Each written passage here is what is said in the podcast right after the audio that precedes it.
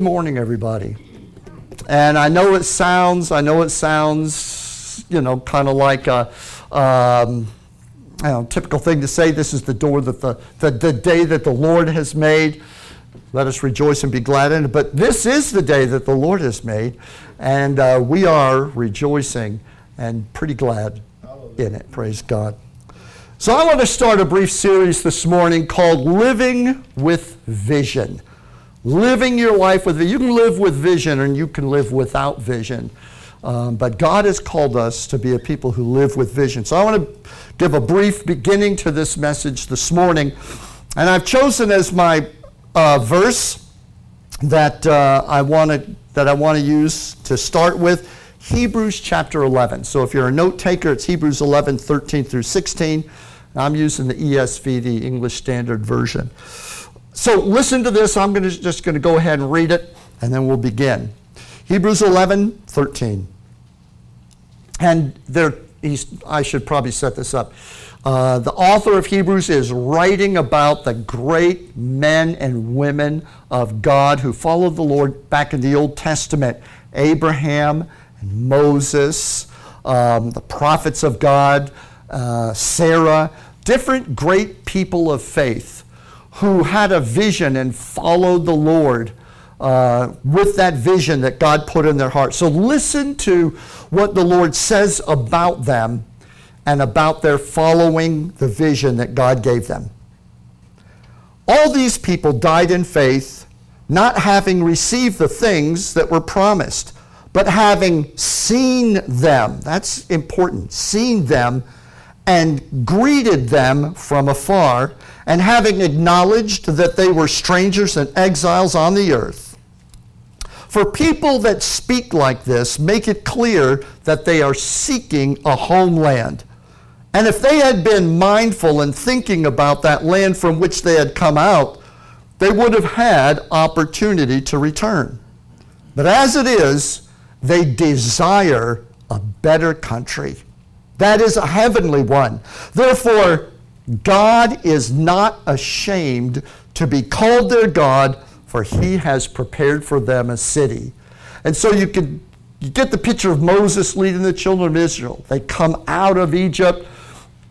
Their hearts are filled with the word of the Lord that Moses has spoken to them. They envision this promised land, this better country. And so the, those great stories of men and women of vision and of faith throughout the Old Testament are really stories of, of people's reaching out for the Messiah. They are, they are reaching out for the Lord to fulfill the promise he gave to Abraham, bring the Messiah into the world.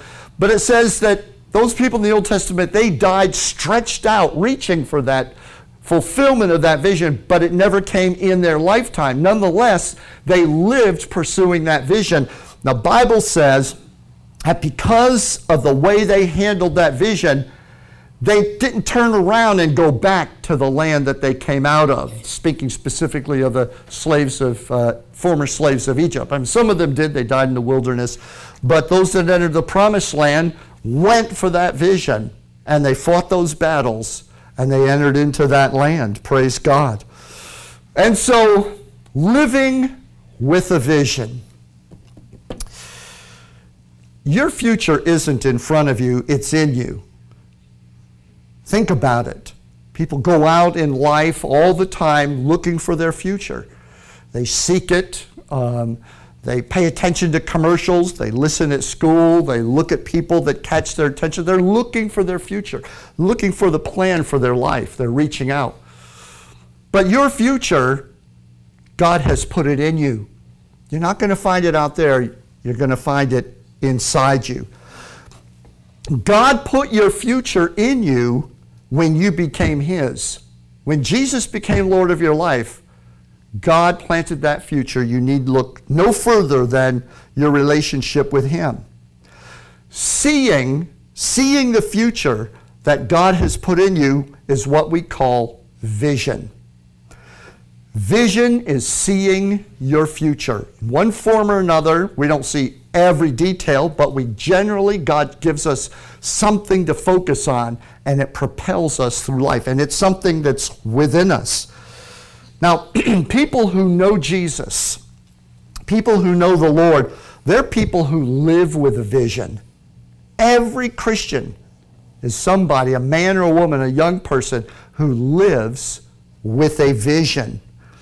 And you're going to follow your vision into your future. Whatever your vision is, you're going to follow it. It's where you're going to end up, one way or another. You'll follow your vision into your future. So please, don't let the world give you your vision because you're going to end up where the world ends up. If you follow the vision that the devil gives you, you're going to end up destroyed. If you follow the, the vision that the world gives you, you're going to end up where the world always ends up, and you think, well, that's not so bad. Well, yeah, but that, that's because you're paying too much attention to television.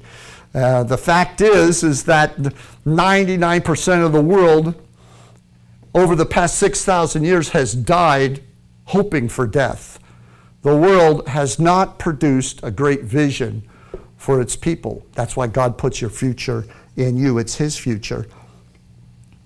So, becoming born again, when you become born again, um, God furnishes you with a personal sense of divine summons. He is the King of glory, and when you become born again, there's a sense that enters literally into you, and you feel summoned before the Most High God. And your vision rests inside that sense of being summoned. It's a gripping purpose that orients you forward with a realization of significance in your life. You realize there's value. You might have been the person that squandered or goofed up your life, or too many people put you down and you believed it, or whatever it is, you might not have had a great opinion of yourself. But when you were born again, God put that summons in you. When you follow it and you move forward, a realization of your significance, of your worth before God arrives in your heart, and through it, you embrace service to God and to men. That's why Christians are people who follow a vision. They follow a vision. They, they know that they are nothing, but they know that everything that is great and heavenly and good lives within them. Praise the Lord. And that's vision. So for therefore vision is the most indispensable element of the Christian faith. Nothing more necessary to your faith follow as a follower of Jesus than that you have vision. Now, Proverbs 29 and 18, you've probably heard it. It says, Where there is no vision, the people perish. You might have one of the other translations that translate the word perish as they cast off restraint. One of them says they go wild. So without a vision, people go wild. Without a vision, people perish. They go over the cliff. Without a vision, get the picture of it. They cast off restraint. We don't want these restrictions.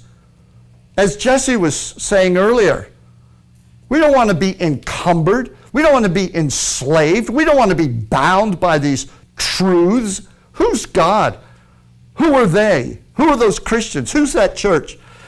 They throw off restraint and they run wild into perdition, into destruction. So without vision, people perish. Without vision, people become fatigued without vision. Now, I want you to think about Christians. There's a vision in you, but sometimes we stop looking at it. It's there, but it might as well not be there because you're living like it's not there.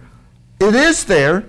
The gifts and callings of God are something he never changes his mind about. That's what it means when it says gift and calling of God without repentance. In other words, God gives a gift, gives a calling, he doesn't take it back. That calling follows you through life. So you can ignore it, but it doesn't leave you.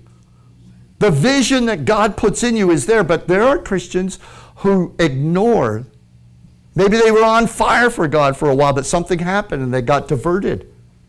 And as they've become diverted, they are living now like there is no vision, even though it's there. For all intent purposes in the natural, it's as though it's not there. They're like living and they're perishing as a result, or they're throwing off restraint. Can you imagine a reality show Christians gone wild? I, listen, after all these decades that I've been pastoring, I could fill up a movie script with a whole bunch of examples of Christians gone wild. So, when we, when we forsake vision, when we um, uh, don't pay attention to the vision that God wants to put us, we become fatigued. We be, the world wears us out. We become demoralized. We become fearful. Uh, we become compromised. We become compromised. Worn down would be a way, I think, of describing it. And everybody I know who follows Jesus hits those patches the doldrums. You hit that spot in your life and just you can't seem to focus on what the word of the Lord is for you. You can't seem to get your hands on that vision. And you're adrift. You're just demoralized. You're worn out. You still believe in Jesus. You know God is good. You say it, God is good, but you don't feel very good. And uh, that vision, you need to be restored and reconnected to the vision that God is putting in you. Listen, as I said before, there's nothing more critical to your faith than you focusing on the vision that God has given you. If you don't, your faith goes flat, it goes nowhere. Your vision is where God refreshes you. Oftentimes, we get ourselves in a place where we're in the doldrums, so to speak. We're, we're sliding sideways, and it's, you know, once you get there, unless you make an absolute effort to turn around and get back into the presence of God, you'll just keep drifting. That's how it is. So, vision is how God brings you back into your happy place with the Lord. That's how you get back to the happy places. You've got to go back to that vision. That's the orientation. It's the GPS that the Holy Spirit installed in you when you were born again. Go back to the vision of God and let Him put you back in the race and He'll put energy back in you. That's how Christians get what they call it revival. But, the, but really, the fact of the matter is, is that uh, it wasn't some whiz bang awesome service that you went to. That, that revival in your life came, came to you through. Well, that might have been where it happened, but how it happened, how it actually took place was you put your eyes back on the vision of God. And when you did, God re energized you. Praise the Lord. The world's draining you, but God wants to get you back into that vision. In the book of Amos in the Old Testament, chapter 8, verse 11, 11 through 13, actually, it says, The days are coming, declares the Lord, when I will send a famine through the land. Not a famine of food or of thirst for water, but a famine of hearing the words of the Lord.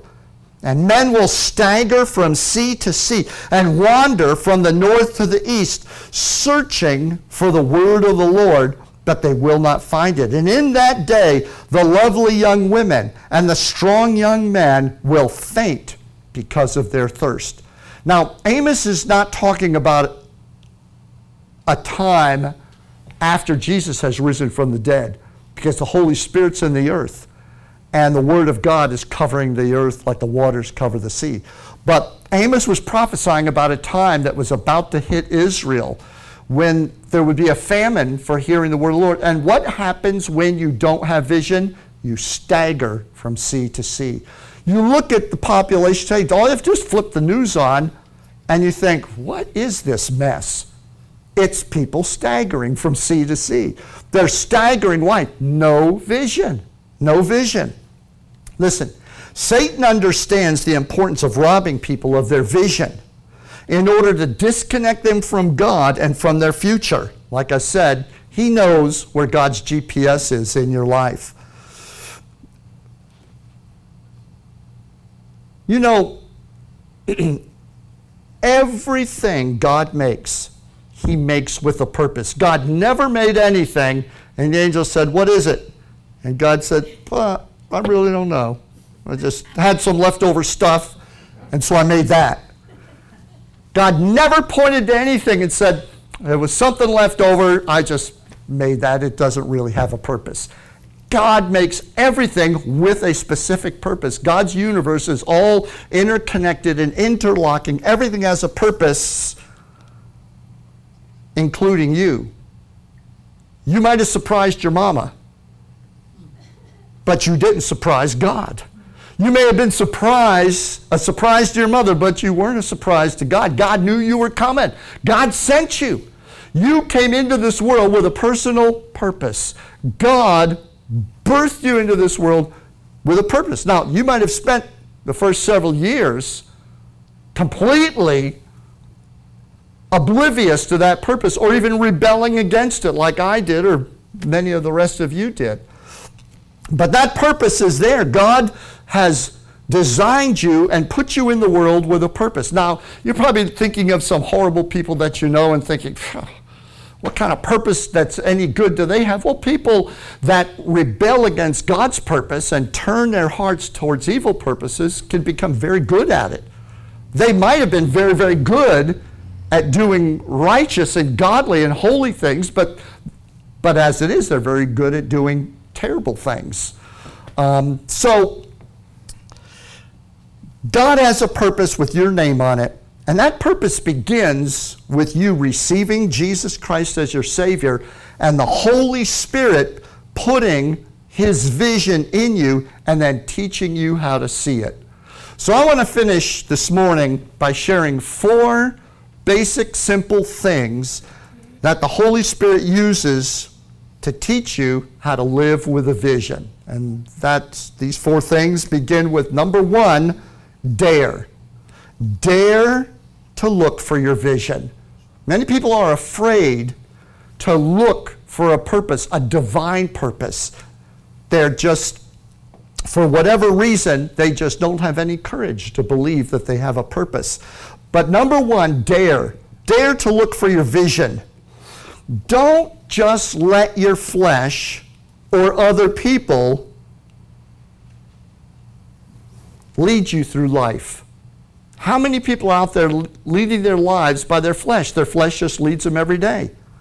Or they let what other people tell them to do, lead them through life. They just follow what, what the world tells them. Don't let your flesh lead you through life. There is a vision for you. Find it. God has it. Find it. Now, vision always comes or emanates from purpose. That's what grows vision. That's the ground that grows vision is purpose. God has a purpose. Now, Satan is in the world. Satan has purposes. And he, and he grows visions out of his purposes.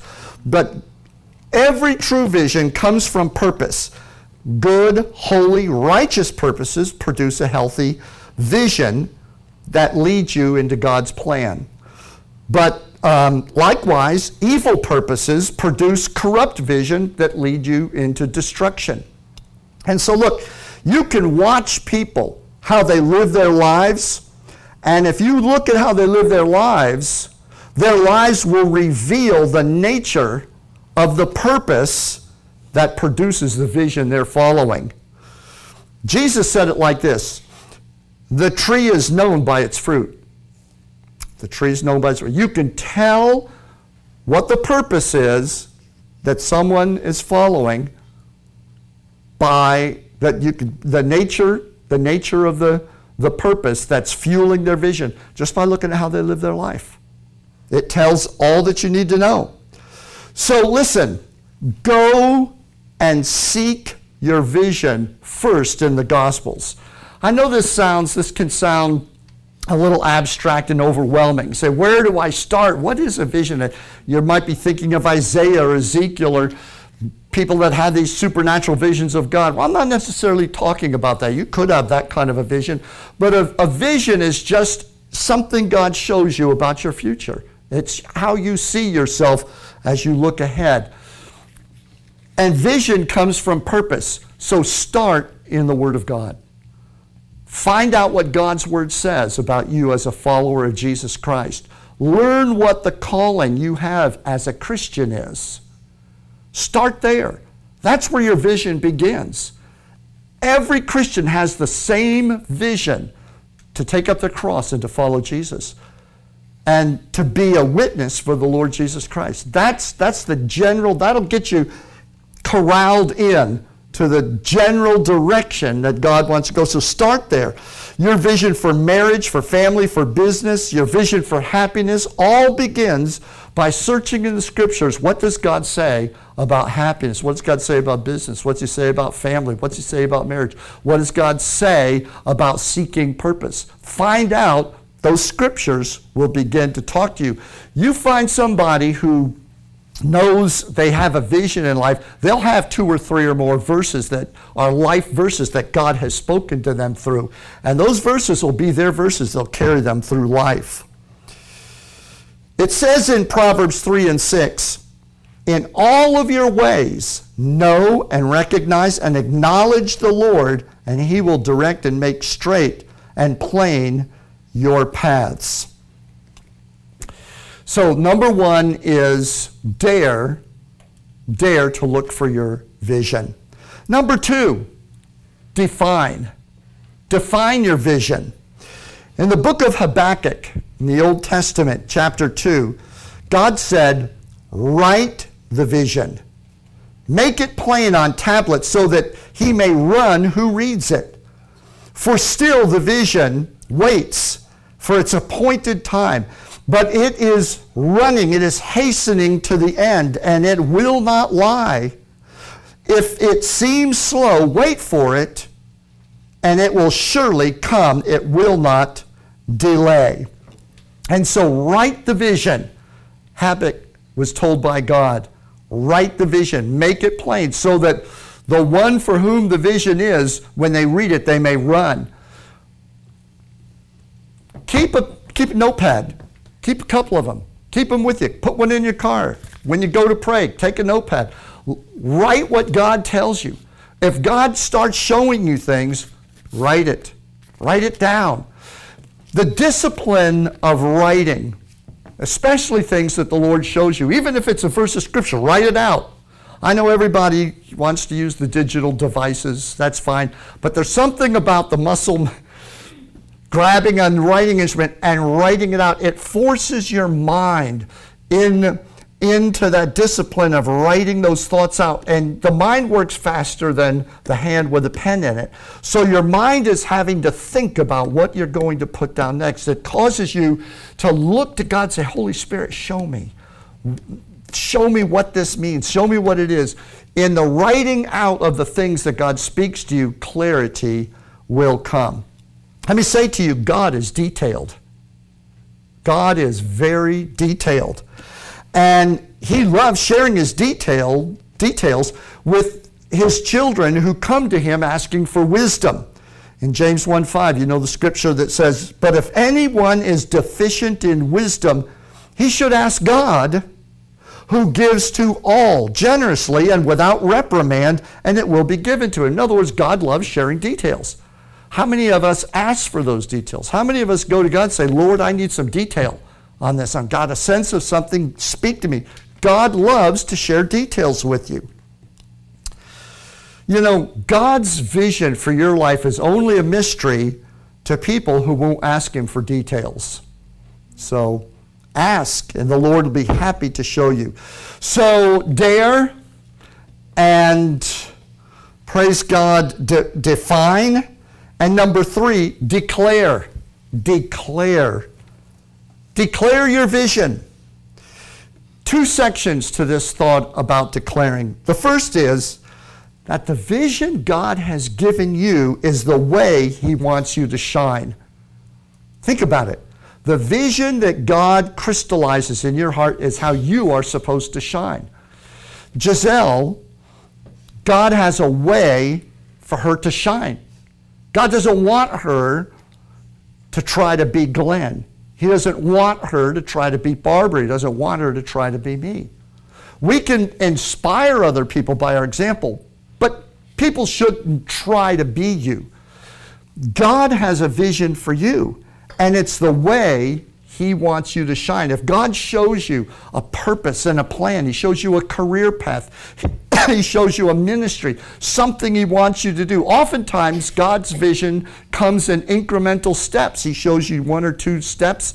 You, in the process of doing those, God shows you the next steps. But you're following, you're living with a vision. The vision God gives you for your life is how you are supposed to shine for Him.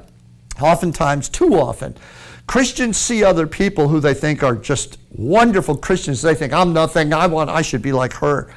Um, but the reality is, is that the best you'll ever be for God is for you to fulfill the vision that He gives you because it's how He created you to express yourself. Don't hide your vision.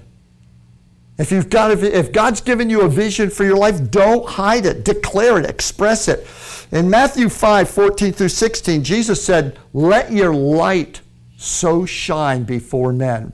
What does that mean? It means express your vision. Tell who you are. God has always helped people to express the vision that He has for them. When the Lord called Abraham, his name was Abram, which means exalted father. Yet the man was 75 years old. His wife was barren, and, you know, they had no kids. Yet every day he had to get up and tell his neighbors and tell his friends.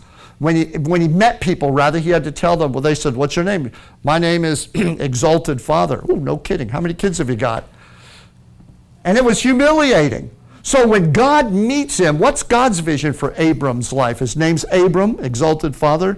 What's God's vision for his life? I'm, I'm going to make this man the father of many nations, not just a bunch of sons, but out of his loins is going to come many nations, millions of people, more than the stars of the heavens.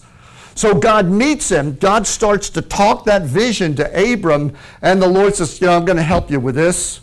We got to do something about that name. I'm sure Abram was going, Oh, thank God. I'm so embarrassed. This is, we got to do something. The Lord's going to adjust this. I'm tired of living with this humility. God said, Yeah, we've got to we got to jack this up a little bit. From now on, your name's Abraham. And Abraham's like, Oh, no. Abraham, Abraham means father of a multitude. It's going to be even worse. Abraham goes to the deli. Moshe in the deli says, "So what? What's going to be? Uh, what's going to be this week?" And uh, Abram, uh, no, my name's not Abram anymore. Oh, you finally got with the program. And, yeah, yeah, it's Abraham. Abraham. See, God helps you declare your vision. What did he do when he met Peter? He said, nah, we got to change your name. Your name is Petros, a piece of the rock. See, God saw what Peter was, and he gave him a name to fit that description. He's done that with a lot of people. Did it with Saul of Tarsus. Praise the Lord. So God helps us to express the vision that God gives us. But declare it. Don't hide it. Praise God. I like to, I like to say it like this. Always be humble enough to be uncool before the world. What do I mean by that? See, if you're going to express God's vision for your life, you know people in the world are going to go, oh my God, one of those. Right?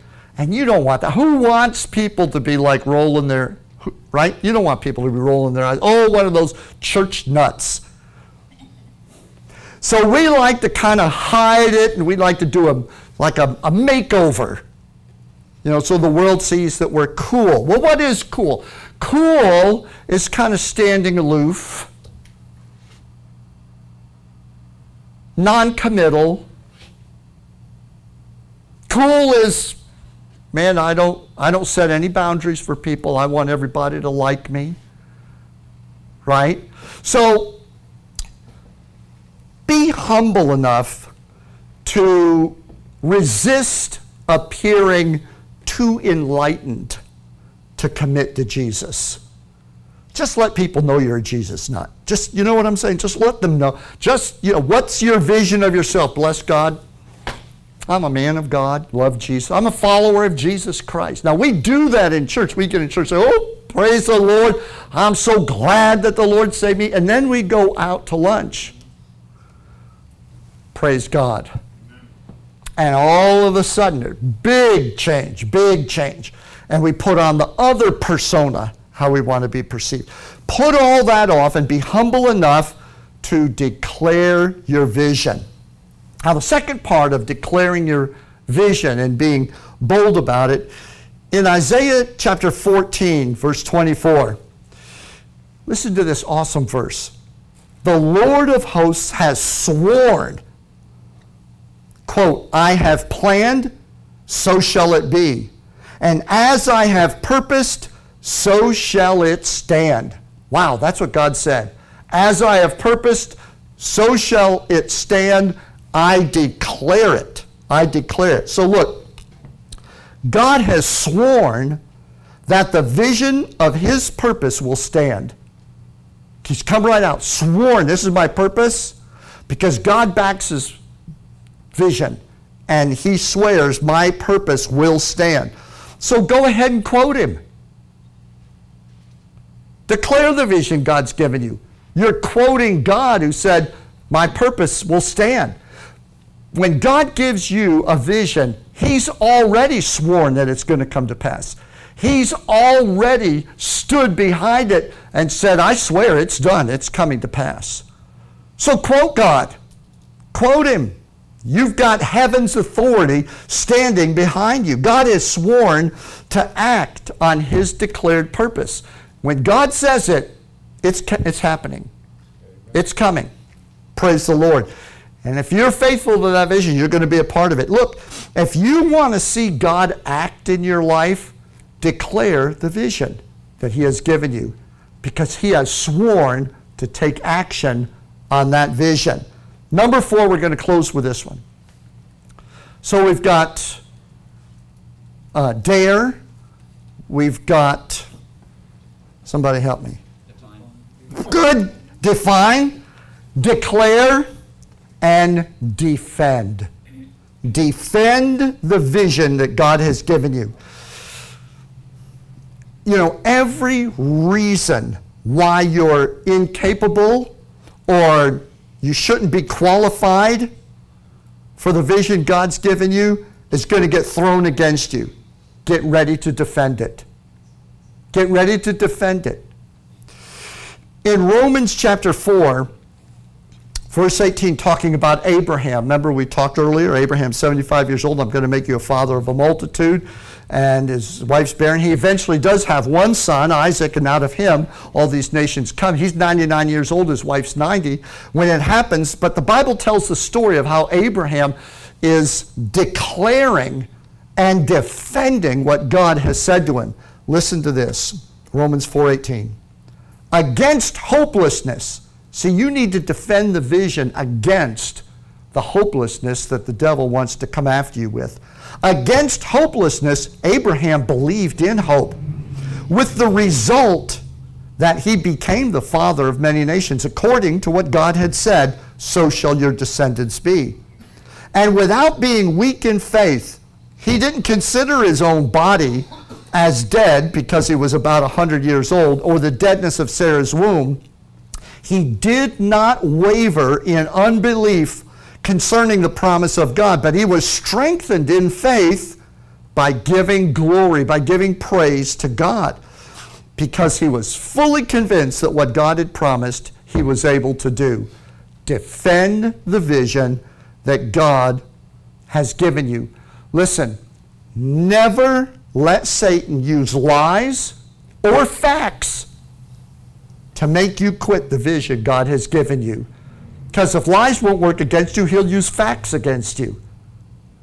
And don't let either facts or lies turn you away from God's vision for you.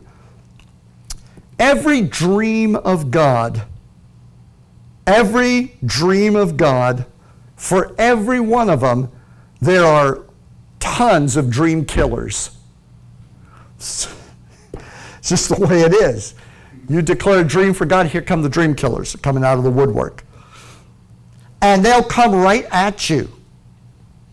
I remember when I was 19, uh, 19, 20, right around there. The Lord had, I, I was caught up in the Spirit. I saw a vision. God spoke to me. It was August 1975.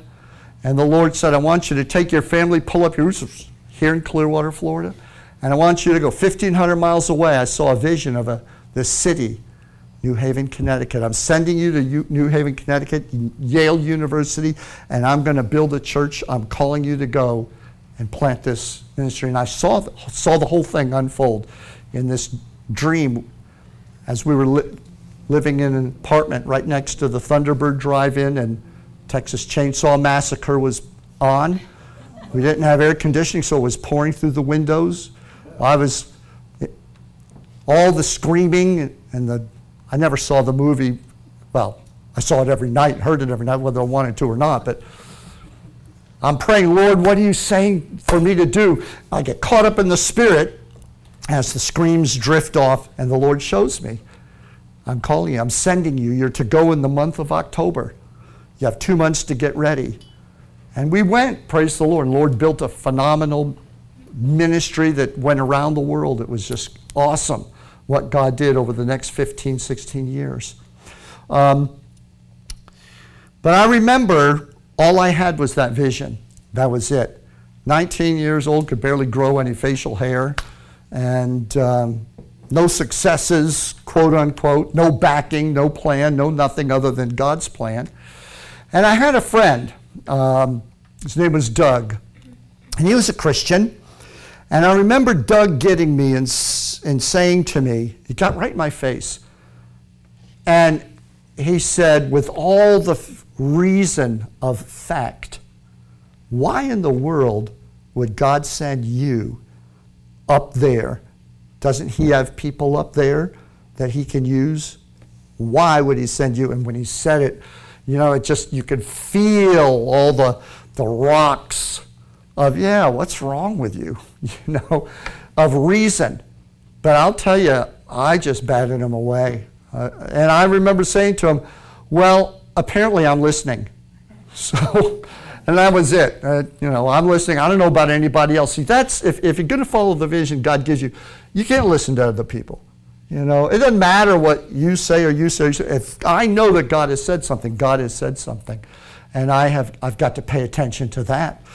And, and I remember that was not the only time, but every time in our lives that we've ever had God tell us to do something, the devil screams through the circumstances or through close friends or he, he has those dream killers that just stand up and tell you.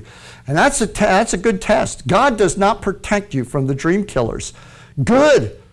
Let those storms come. Let the hail blow. Let it come. That little sapling of a tree it's never going to last if you keep staking it up and, and making that artificial thing so it stands cut those lines and let the wind blow the thing all over the place. If it lives, praise God. If it dies, it wasn't strong enough. You know, I mean, where is the courage among Christians? Where, where is it? Why do we need all these artificial props? And so, the enemy's going to come after that vision that God wants to give to you, and you must defend it. You're too old. You're too young. You're too poor. You're too rich. You're too dumb. You're too smart. All these reasons why that vision can't really be God. Why does God want to use you to do these things? You're too damaged. Uh, you're too flawless. One extreme or the other. The vision is too soon, or the vision's too late. The vision's too big, the vision's too small.